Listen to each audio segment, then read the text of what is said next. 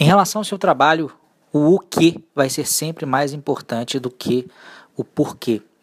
Existe hoje em dia uma espécie de culto ao propósito, de que para ser feliz no seu trabalho, você tem que encontrar uma razão maior do que você mesmo.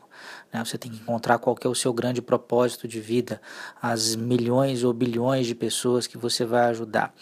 E sem dúvida isso é algo nobre de se fazer. E se você tem um trabalho em que é, esse propósito consegue aparecer de uma forma clara e consistente, você vai tender sim, repare que tender não garantidamente vai conseguir, mas existe uma tendência de que você tem uma motivação sim maior para fazer o seu trabalho e talvez seja mais feliz, mais realizado no seu trabalho.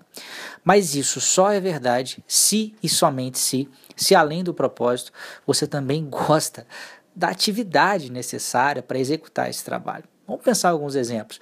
É muito bonito falar que você vai trabalhar no Médico Sem Fronteiras porque você quer ajudar milhares de pessoas, quer ajudar os refugiados e etc. É, é, é algo absolutamente nobre, sem dúvida nenhuma. Mas você gosta dessa atividade? É, falei no Médico Sem Fronteiras, né, mas vamos pensar um médico convencional da sua cidade, do seu bairro, do hospital, da cidade em que você vive. Você é, é, gosta de lidar com doentes, você vai conseguir viver uma rotina de, de consultório, você vai conseguir viver é uma rotina de, de, de hospital que muitas vezes é pesada, é de várias horas, é uma rotina de plantão. É importante que você pense nisso.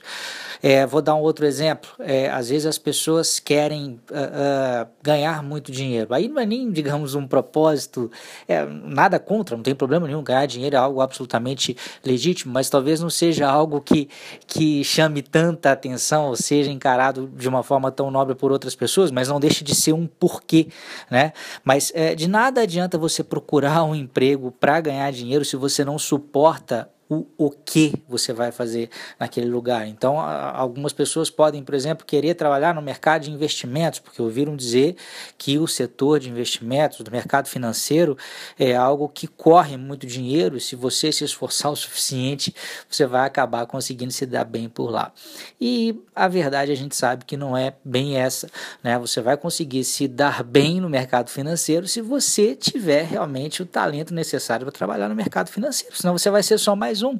Por mais que existam dezenas, centenas, milhares de pessoas ficando ricas no mercado financeiro, esse porquê não vai ser suficiente, não vai é, se transformar em realidade se o o que, né, se a rotina do dia a dia de ter que lidar com pressão, de ter que ficar acompanhando preso de ação e de ter estômago para aguentar a flutuação, a subida do dólar, a queda do dólar, a queda da bolsa na Ásia, a bomba que a Coreia vai enviar é, é para atacar os Estados Unidos e qual que é a relação que isso tem no mercado, nos mercados financeiros mundiais. Se você não tem estômago para isso, se você não lida bem com essas coisas no dia a dia, nada, nada, absolutamente absolutamente nada vai fazer com que você seja bem sucedido. Então, com isso, gente, eu não estou dizendo que o porquê não é importante. Se você tem um propósito, se você consegue achar esse propósito, ótimo, siga em frente, mas faça em conjunto e até antes disso uma análise sobre a, o job description, o dia a dia do trabalho, o que, que eu vou fazer, eu vou chegar no meu trabalho, eu tenho que escrever, eu tenho que telefonar, eu tenho que ler,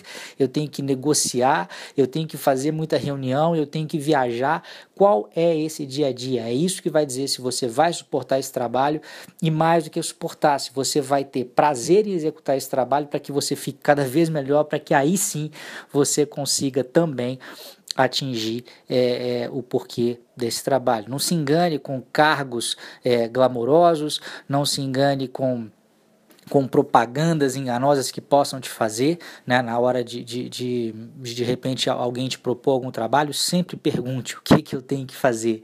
De 8 a meio-dia, depois eu vou para o almoço, depois de 1 às 5, de 1 às 6, ou de 1 às 10, dependendo do lugar, o que, que é a minha função de verdade. Eu tenho certeza que isso vai fazer muita diferença, muita diferença para você no seu dia a dia. Se o seu o que não está ok, pense seriamente em mudar. Grande abraço e até a próxima.